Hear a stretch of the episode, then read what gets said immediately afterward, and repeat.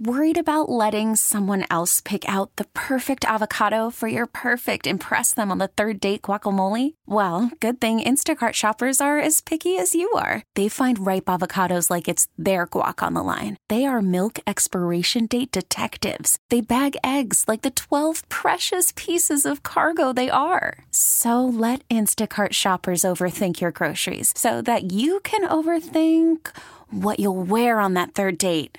Download the Instacart app to get free delivery on your first three orders while supplies last. Minimum $10 per order, additional term supply. Welcome to Glam Mirror. Hi, I'm Dr. Tabitha Mir, and you are joining me for Glam Mirror. I am a cosmetic dermatologist here to uplift, inspire, educate, and talk about all things beauty from the skin to the soul. This is Glam Mirror.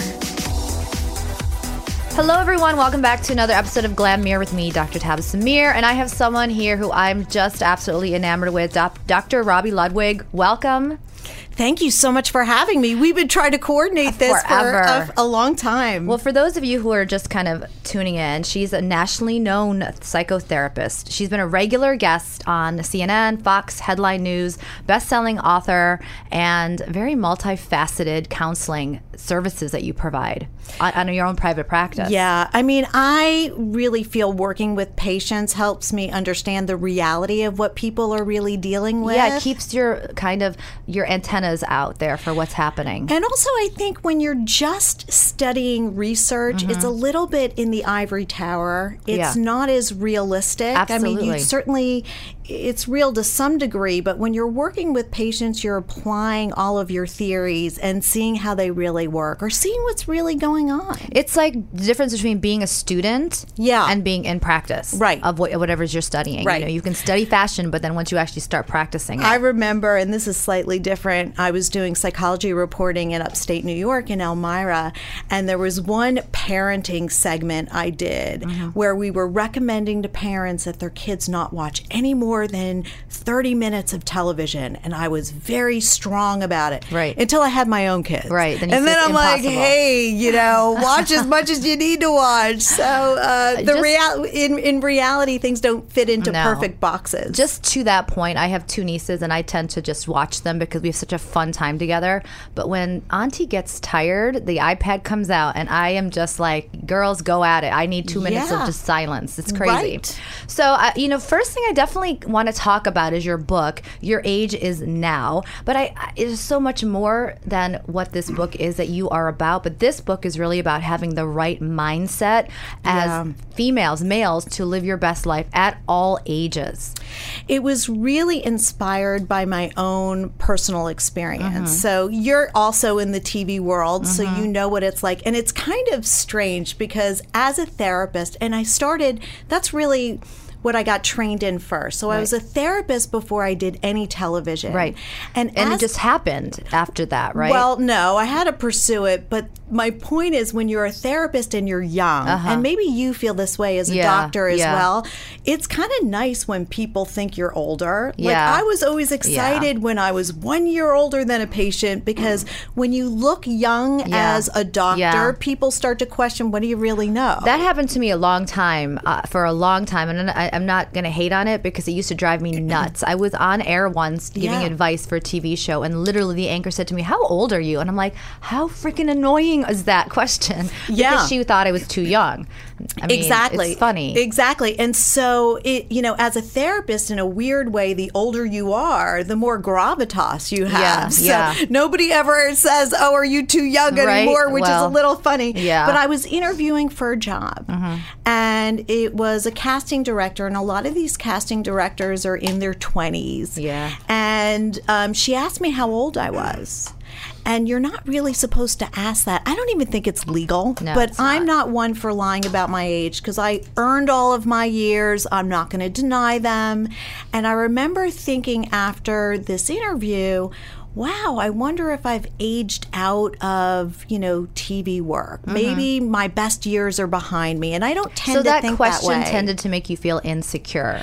The question led me on a journey, really, Mm-hmm. because I really started to think about age and what does it mean. And living in New York City, I would look around and all of these women who were in midlife looked amazing. Yeah. They were having the time of their lives. It didn't match at all kind of the image we've been kind of socialized to believe Mm-hmm. that at midlife you're losing it. It's all about loss. You're losing your looks, you're losing your brain cells, you're losing your man or your woman or whatever the case may be. And so I started to look at the books out there and they were really depressing. They were. And then I started to look at the research, and the research was really positive and showing a very different picture, yet none of this information was out there. to your point, a lot of books out there basically I have not read mid, mid middle age books because I don't even understand why you would read something that makes you feel worse about yourself. um, so yours was different because you're kind of like, listen, um, your best life is ahead of you. Well, I, you know, really science is a game changer. Yeah. So what I did was I started to compile all of the science and and show that what midlife is today, it's very different than what we experienced in the past. And when you think about it, we're living so much longer. We are. Uh, the benefits of what's going to be personalized medicine is only going to change that. Women now can have kids all the time, you know, all the way into their 50s through science. So some of the limitations that we had in the past no longer exist. We eh. find out that we continue to make new brain cells, that our personalities continue to change. And when you interview many women in midlife, and I was finding this in my private practice, they felt more confident than ever before. They have less pressure, I feel, a lot of times, in that when you're in your 20s and your 30s, you have to worry as a woman um, about how are you going to balance career and a family. And then uh, having the family. So there's all of those balancing. I have friends who are in their 50s who already had kids, already were married, been divorced, and they're dating now, and they're having uh, so much more fun than a lot of girls I know in their 20s because they've got the money and the means and they've already done all the stuff society expected of them. they know themselves more.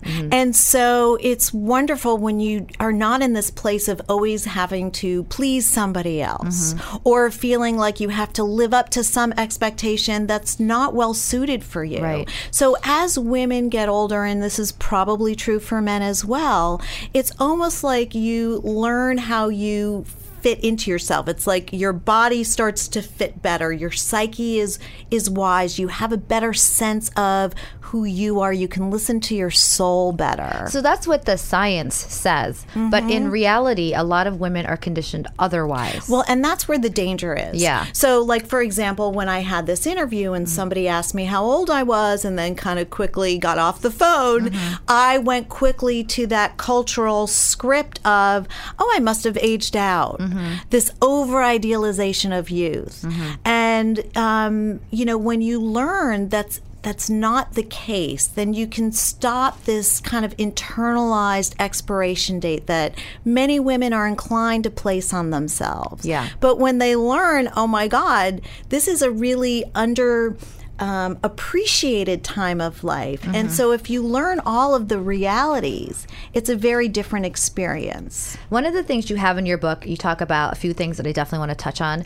The thing that I want to get right to because it stuck with me the most, the most sense to me was fighting regret with resilience. Yeah. Um, I have a lot that I can. When I read that title alone, that was such a like a aha to me because I have had to definitely be resilient for a lot of things. Um, and that's something that I think it's so important to talk about. Yeah. I, I think what can happen is women get to a certain point where they say, oh, if only, if only I went right instead of left, if only I made a different decision. Am I really living the right life I should be living? And we really have to find a way to forgive ourselves mm-hmm. for any decisions we made, whether they went right or didn't go well, to find a way to accept ourselves, learn from it, and move on stronger and tougher. Because what choice do you have? Either you're going to be a victim in life mm-hmm. and see yourself as someone who's beaten down, and we've all had trials and tribulations, or you're going to see it as life is challenging and it's all about how I meet those challenges. So it's all about like in that moment resilience. Like when somebody says to you, "How old are you?" and they quickly, you know, as you've described, got off the phone. I Yeah. guess you could have in that moment chosen to just like waddle in sorrow and gone to a dark place and stayed there. Right, or just shopped my way out of my depression. I like But to do. but instead, I went shopping and then wrote a book. Right? I- I made myself very happy. I love I'm, it. Mm-hmm. But what I'm so happy about is that. You know, it's just not true. Mm-hmm. It's it, it- when you interview women who are, you know, midlife, they say, first of all, it's a moving target. Mm-hmm. So, what was considered midlife in the 70s when passages came out was 35. Wow. We now consider 35 so young. Right. I have people who are just turning 30 in my practice and I'm like, oh, they're so cute. Right. You know, they seem Right. so young.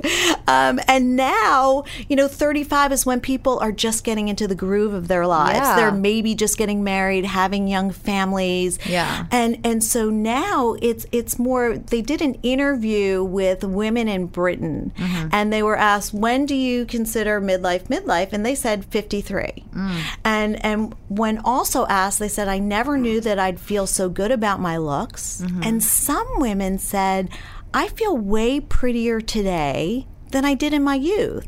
So it's just so interesting this idea of what youth is. It's Mm-hmm. it's a romanticization of of of youth rather than the reality of youth. Yeah. Youth can be great, but it's not the only great time. Yeah, it's not. Um, youth is celebrated, I think, a lot, as it should be. You should celebrate your youth, but it's sad when you when I see, especially in my practice, I see people who coming in who are like 21, 22. People don't understand. People are doing cosmetic dermatology so much younger these days. You know, whether it's acne treatments, whether it's something like for actual that they're doing it younger because they know that they can. Right. And I they're never never in they're never seem to be secure about their looks at that age. And sometimes you need someone to tell them, "Listen, you're 21. Like you're you know, this is you're going to look back at this 10 years from now and think, "Wow, I was so hard on myself." Absolutely true. Speaking of that, uh, the next thing is the faulty mindset. Yeah. Um, I want to talk. You definitely talk about that in your book. And you, you- I have a situation where I first realized it when I was about 24 years old, and I turned 25. and I remember feeling, "Oh my God, I'm so old now." And also, I was talking to a friend of mine who was 31, and she was talking to me like she was 90 years old. So it can start really young. And it may have nothing to do with age. You Yeah. know, I ask people a lot, how old are you in your head? Mm-hmm. So I'll ask you, how old are you in your head? And then I'll tell you how old I am I think in my sometimes head. I'm 18 in my head. Okay, so I'm 24 or 25. It goes back and forth depending on how mature I am. I think I'm about that too, but Yeah. like sometimes I feel 18. Yeah. So I think most people kind of feel the same age Yeah. In their own head. And and here's the good news. The people who feel younger Mm-hmm. tend to feel more hopeful and positive and optimistic about themselves and their future. Well, it's also because you start to think when you're not hopeful that it's too late for X, Y, and Z. oh, I it. haven't gotten married yet. It's too late. I Right. haven't had a boyfriend yet or girlfriend yet. It's too late. I haven't achieved that goal in life. It's too late. Right. That's the problem. And so that's what I wanted women to get out of. And so what I recommend in my book is there are a lot of similarities between adolescence and midlife. There Oh. are hormonal changes. It, there really are parallels. Now, for adolescence, you're really separating from your parents and you're entering into adulthood, figuring out who you are. And and the same for midlife, it, only it's a little bit different. You begin to shed what culture and family tells you to do and you mm-hmm. listen to your soul a little bit more and it's almost like a more mature adulthood that mm-hmm. you're entering into. But if we borrow the positive aspects of adolescence, it can almost reboot our mindset. Mm-hmm. So one of the things I tell women is have a little moxie. Yeah. You gotta reject this idea that there's an expiration date. Mm-hmm. And fortunately, in my private practice, I've worked with women who have never been married and then find the love of their lives when they're well into their late 50s because they're ready. And everything all of a sudden clicks into place. Yeah. So, you know, you realize these ideas that we've been taught to believe are not accurate, may not be accurate for us. And you have to be in that active, kind of rebellious, you know, how adolescents say, I'm not going to do that. I'm mm-hmm. not going to listen to that role. I think we need to embrace some of that approach to our lives as well. Does a lot of this apply to men too?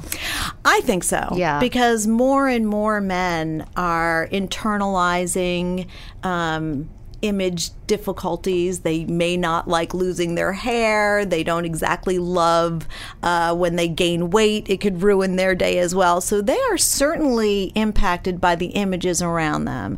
Um, but I think in general, women have been taught the message you are your looks, or that's where your power lies. Even if you're smart, even if you're brilliant, even if you have an amazing career, I think women have kind of been socialized to believe a much more dangerous message when it comes to looks and youth and what's valuable. Well, it's interesting because when I was, I was very young when I started medical school. Like, I mean, I think I was 20, but um, you know, in that moment, I remember. Um, I never was made to feel like, oh, you can't do this and do that. Um, but then later in life, like people are like, oh, you know, you've worked so hard on your career, you haven't had time for other stuff. And I remember thinking, would you ask that of a male? Like, oh, No. you've worked so hard to become Right. a cardiothoracic surgeon. That's why. I just thought, and, and I I was talking to this 18 year old girl because her father wanted me to advise her.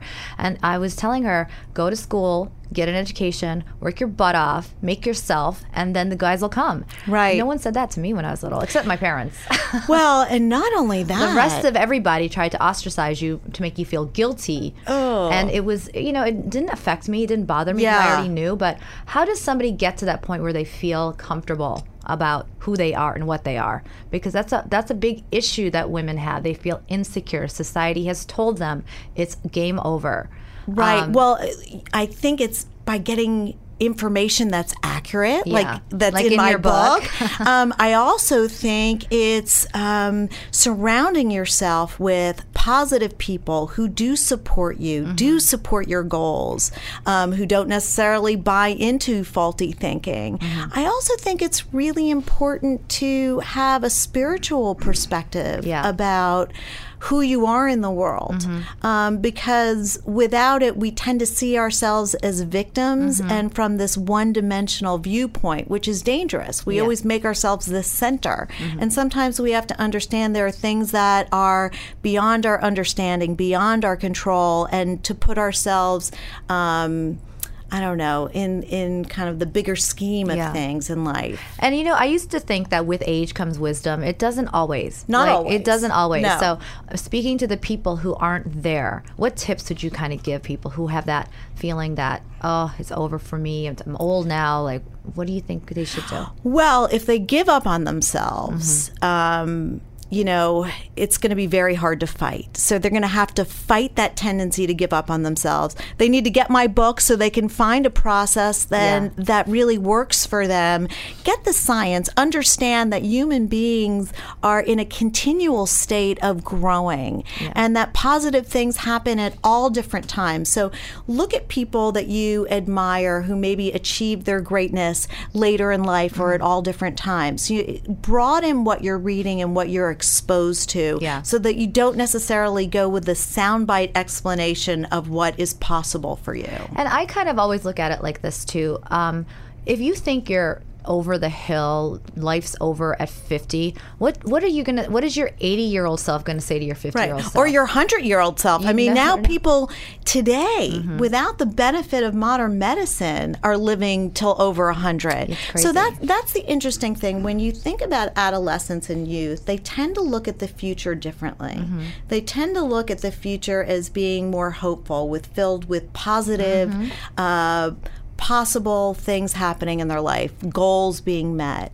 And once you hit midlife, because, you know, everybody's been humbled a bit, you live life, you experience some disappointments. So how they experience time is different. Yeah. So that's when you realize I'm going to be living a long time. I better figure out how to be purposeful because we're going to continue to dream and we're going to continue to have goals. So we might as well And figure grow. out how to make that happen for ourselves. And society doesn't win.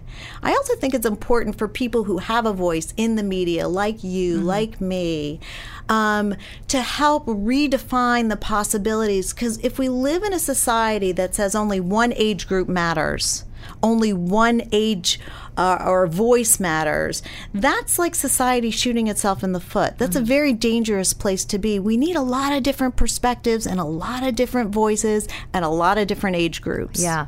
I mean, you know, we were I was talking with my sister about age and I was, you know, discussing with her like how 70 seems so young. Yeah. Not not necessarily I think so, but like look at our presidential candidates. They're Mm-hmm. both I think that Hillary's almost 70, 69ish and Donald Trump's 72. And she's like a perfect example of somebody, regardless of where you are politically, she's wealthy enough to sit home and do absolutely nothing. Mm-hmm. Yeah. She could be a grandmother and call it a day and say, I've had a successful life. Right. But the woman has a burning passion and Yeah. goal to do something, and she's not going to let the fact that she's 69 somehow stop her. Well, it's funny because I saw a documentary on her on CNN Uh-huh. um, about her younger days and how she met Bill Clinton, you know, that whole thing. Yeah. And one of the things I took home from that, being kind of that way when I was younger, I never stopped. I was always pursuing Mm-hmm. a passion educationally and i see see that with her and her Mm-hmm. youth and one of the things bill liked about her was that and she still has that bravado now Yeah, absolutely. And it gets stronger because you It's all about your mindset. You also realize what your purpose is a little Mm-hmm. bit more once you kind of eliminate the external noise telling you who you should be Mm-hmm. Yeah, and who you to need that. to be. You over time say this is who I am. I'm going to accept it. This is what I need to accomplish. This is what I'm meant to accomplish. And and if you have that really strong burning desire, you can make that happen for yourself.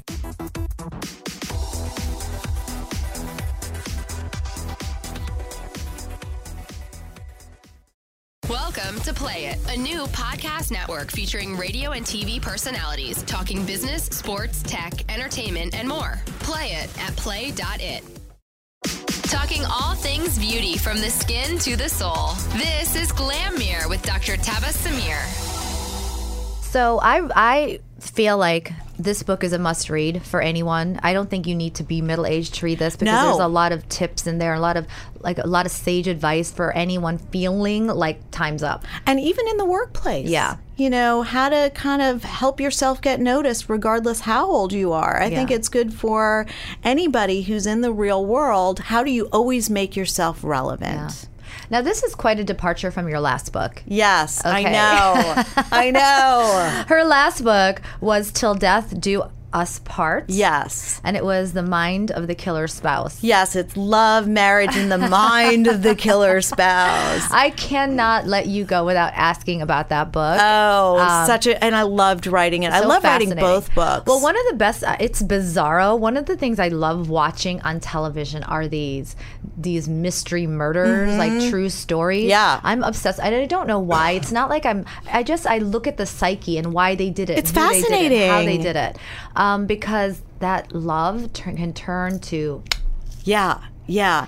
Well, that was, I'm really a happily ever after kind of girl. And in my practice, I want everybody to Mm-hmm. I just want to say I am too. I just like watching them. No, no. So, but Yeah. this the my first book was not my idea. Yeah. it Oh. was my literary agent's idea. He approached me Mm-hmm. with this book idea, and I was like, I don't know, I like you know a romance book, and and I started to think about it. I was like, isn't it fascinating Mm-hmm. that somebody could fall in love with and marry their killer. And I wanted to explore was there some unconscious suicidality? I just wanted to understand Right. that better.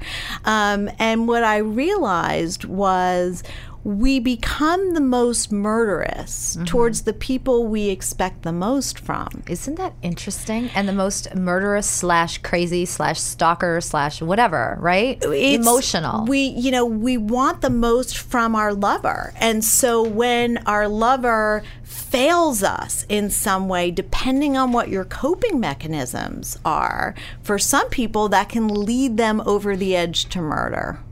It, that's crazy what you just said. It's just so striking that we become the most murderous towards the ones you fall. Think in- about it. Think about who you treat the worst. You know, it's not the person usually that you don't know that well. It's No. usually the person you live with, Yeah, you know, yeah. who you feel the most comfortable. And the truth of the matter is, and I was studying, you know, how does marriage change things? It does because does. in some ways marriage gives us that false sense it's safe to take off the mask and mm-hmm. just be who we are. Mm-hmm. Yeah. You know, the good, bad and the ugly. Right. And y- you know terrifying. Right? and and I think of course it's the people who are smart at being married and we're really not taught how to be smart at being married Right. who figure out it's important to treat the person you love well and it's important to encourage them and it's Mm-hmm. Right. important to you know treat them well but for people who are more primitive and and the commonality amongst all of the people who killed their partners is they really viewed their partner as getting in the way of what they wanted Really? and so the fantasy or psychosis, however you want to say it, was once they eliminated their spouse, they could have what they want. It's interesting because it's sometimes when I look at all of these shows, it's always um, there's two. I can't really tell you. The one thing is the person emotionally that they that they are trying that they gets killed has gotten in the way of either them getting a new love, Right. or whatever it is. Enough money. Yeah, uh, so, you know Something. or that person has left them emotionally. So it's always one or the other. Mm-hmm. Yeah. So I find that to be fascinating because it just there's a big psyche to it, and it doesn't. It's not just for murderous couples. It's also for every day. Like when you get into a relationship and Right. it's all of a sudden becomes stable. You know, he's not texting me enough. She's not doing this enough. It's Right. And, and and the interesting thing is anyone can go there. Yeah. Any any of us Really, think murderous. anyone? I think anyone. Really, Absolutely. So anyone could be murdered. So if you heard anyone that you know murdered, you, it wouldn't surprise you. No. In fact, I actually had that happen. Stop. Tell me. Um, you know, my mother was like, "Robi, you really think anyone could be murderous?" I'm like, "Anyone can be murderous, especially her." But I mean, but that's another story. That's another segment.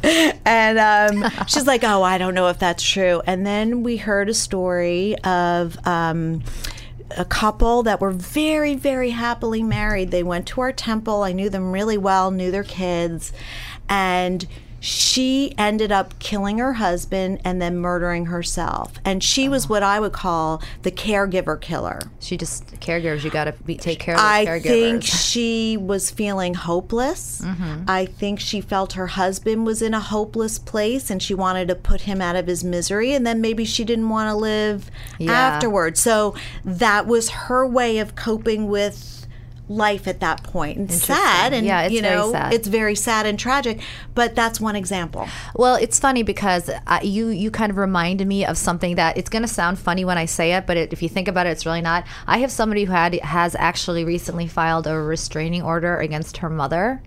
I know. doesn't sound so funny I know, I know, and, and people laugh when I say that. But That's the, the point is, like, it's because of the threats being received. Yeah. So, you know, that's a situation where you think, oh, who could ever do that? But then, But let me tell you something. I mean, sometimes it's the family members who are most at risk. yeah, And we tend to think of stranger danger and, you know, getting murdered by a stranger, which of course does happen. Mm-hmm. But there are a lot of homicides that happen within families again, Mm-hmm. because who could press your buttons more than somebody in your yeah. family? Oh my gosh! And you, Yeah. you know, you see a lot of kids killing parents, Right. And it's always it always seems to be psychologically because one parent made that kid feel like insecure and insignificant. Or there's abuse. Yeah, or Um, abuse. or sometimes you have a sociopathic kid. yeah, we need to watch these shows together. I'd Oh, I to- know. I'd love to sit next to you I know. I, I feel like we need like a slumber party we or do. something. I would be. We could tur- turn on Reelz TV and watch Inside Your Mind. Right. Um, we should have it just for like the doctors watching TV and I, I put it on reality and I love those autopsy shows too. It's it's people forget that I'm a doctor. Like I, this stuff fascinates It's because you're so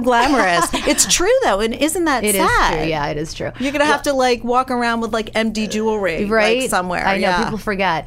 Um, you know, I, I can't leave without talking about. I was sitting at home one of these days watching the History Channel, and it was about the making of Donald Trump. Yeah. and I saw you pop up to talk about it, and I was like, "That's my girl." You said some things about him, and I, you know, this is about his. Uh, really, how his mind works, and one of the things you kind of I want to start. You said the, the way he thinks about himself. There are a couple things you said. You said he's he, he people get afraid to attack him because they're afraid of him attacking back. Right. That he can be somewhat of a bully, and he's such a grand image of himself, and that's how he's accomplished things Yeah. Please take over from here because Well, there was a is- lot yeah. of throwing around the diagnosis narcissism. I mean, and, people and love I'm- to call him narcissistic. and people love to call everybody narcissistic and and you probably know this when it came to the DSM-5 Yeah. so when they were reconfiguring what was considered an illness and what was considered a character pathology they were thinking of eliminating narcissistic personality disorder because so many people seem to fit into that category Right. these days well, yeah, so a lot of but- people I've known in life. there's primary narcissism Uh-huh. and secondary narcissism. So the primary narcissism, which we don't tend to hear a lot because it's out of um, it's more in analytic circles that we talk about that is that primary narcissism is really important that's how we love ourselves Yeah. and we need a portion of that in order to grow and be a healthy personality Mm-hmm. what we tend to hear about is more of the other kind of narcissism which is you love yourself at the expense of somebody else Mm-hmm. but when you look at people historically they sometimes need to see themselves as this grand, bigger than life person in order to mobilize and make things happen. Right.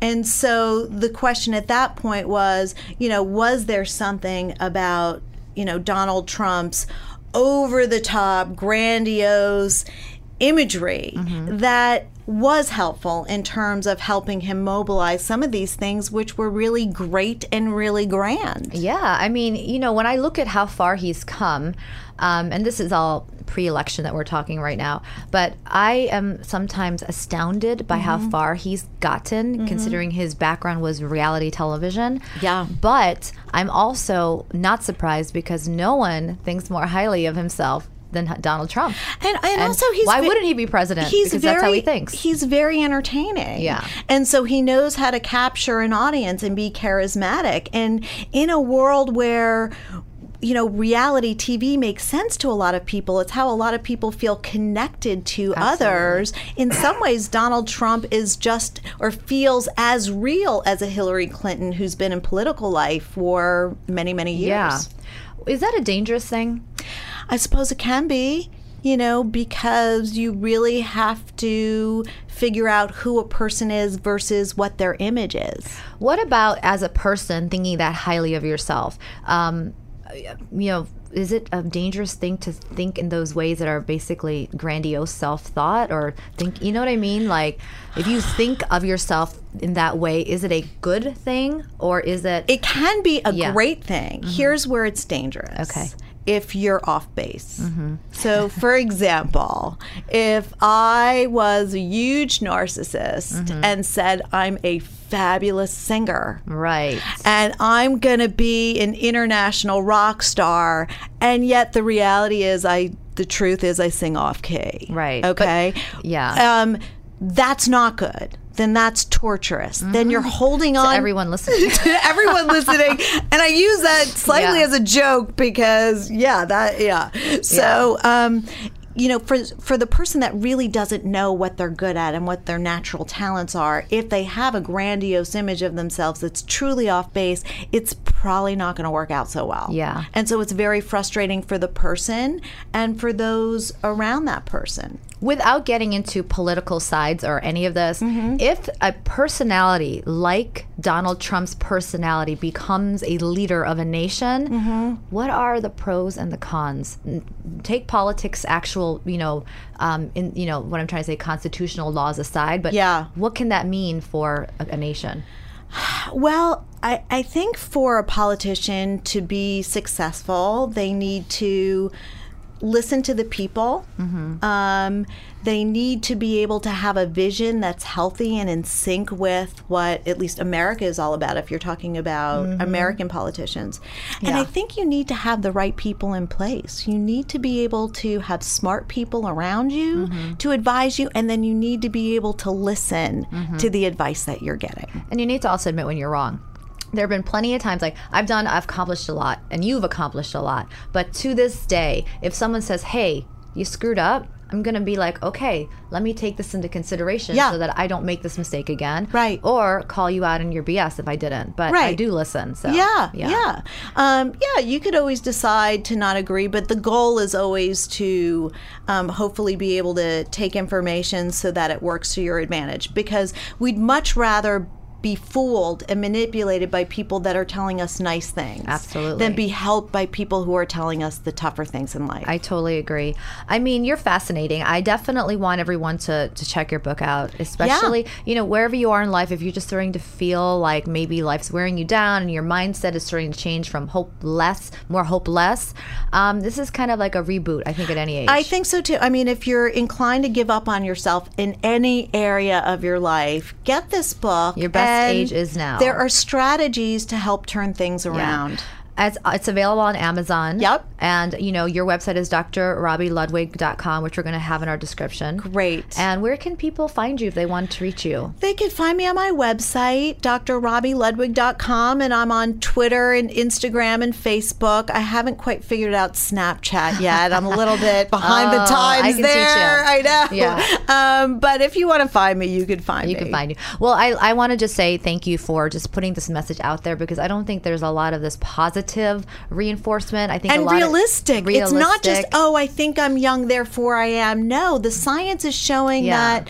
you know the brain changes are working to our advantage, and that your mindset can help you in a whole variety of areas. But that it's based on a lot of reality. Mm-hmm. And you know, feelings about yourself, they aren't always facts. But you Right. back everything up with scientific facts. That's too. right. Yeah. So the science is there to back up what I'm saying so that if somebody says, oh, it's too airy fairy, no, it's backed by Yeah. science. The research is there, Yeah. and you can look it up in the original journal. yeah, or you can just read her book. Or just read my book and save yourself the time. Exactly. Hey, thank you so much. I'm going to have to have you back on um, to talk about some other I would love psychological, twisty, tormenting kind of stuff. and Yeah. stuff too. Absolutely. Thanks for coming in today. Thanks for having me.